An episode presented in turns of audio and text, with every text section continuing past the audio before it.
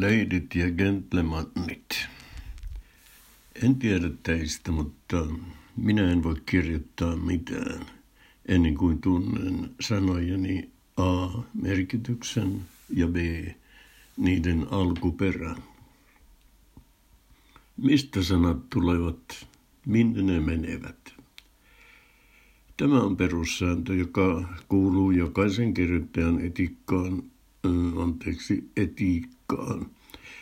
Tunnemme yleensä sanan merkityksen paremmin kuin alkuperän. Ainakin luulemme tuntevamme. Mutta luule, luulo ei ole aina tiedon väärti. Oletko sinä varma, että mitä englannista lainattu sana lady tarkoittaa? Oletko perillä sen alkuperästä? Kauniimmasta sukupuolesta puhuttaessa ei yhdellä sanalla pärjää. Tilanteet vaihtelevat, eivätkä kaikki sanat ole yhdestä puusta. Englanninkielessä on lady ja woman, mutta ne eivät tarkoita samaa. Jokainen lady on nainen, mutta jokainen nainen ei ole lady. Naisia on siis enemmän kuin leidejä. Eivät kaikki miehetkään ole lordeja. John Lennonilla on laulu nimeltä Woman, kun taas Kenny Rogers lauloi Ladystä. Sanojen woman ja lady alkuperä on kiehtova. Woman tarkoittaa alun perin vaimoihmistä tai naisihmistä. Leidin alkuperäinen merkitys on uskokaa tai älkää taikinan vaivaaja. Kummallakin sukupuolella oli omat tehtävänsä eikä niistä keskusteltu. Rouva leipoi leivät. Herra kävi metsällä silloin, kun ei vetänyt lonkkaa sohvalla. Englannissa on vieläkin jäänteitä vanhasta luokkayhteiskunnasta. Suomen eduskunnassa istutaan yhdessä kamarissa. Englannin parlamentti on kaksikamarinen.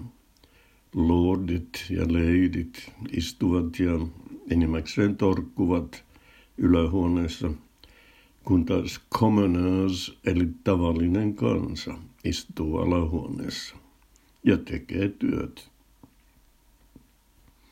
Aviosäätyyn purjehtiessaan womanista tulee lady ja saa kunniatittelin Mrs. eli rouva.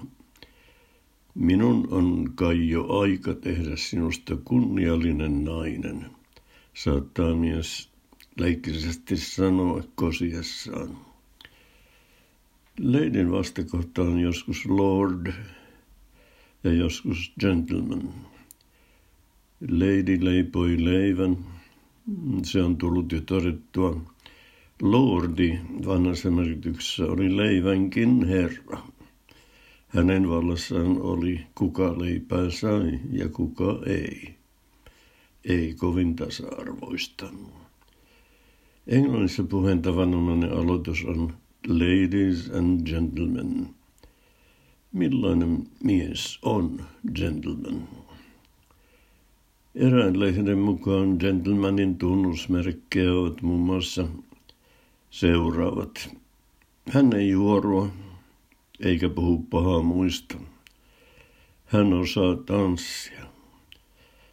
Hän auttaa naista matkatavaroiden kanssa, tarjoaa istumapaikan ja avaa oven.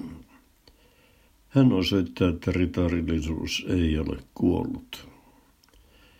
Hän ei koskaan valehtele naiselle. Hänellä on lujaa kädenpuristus.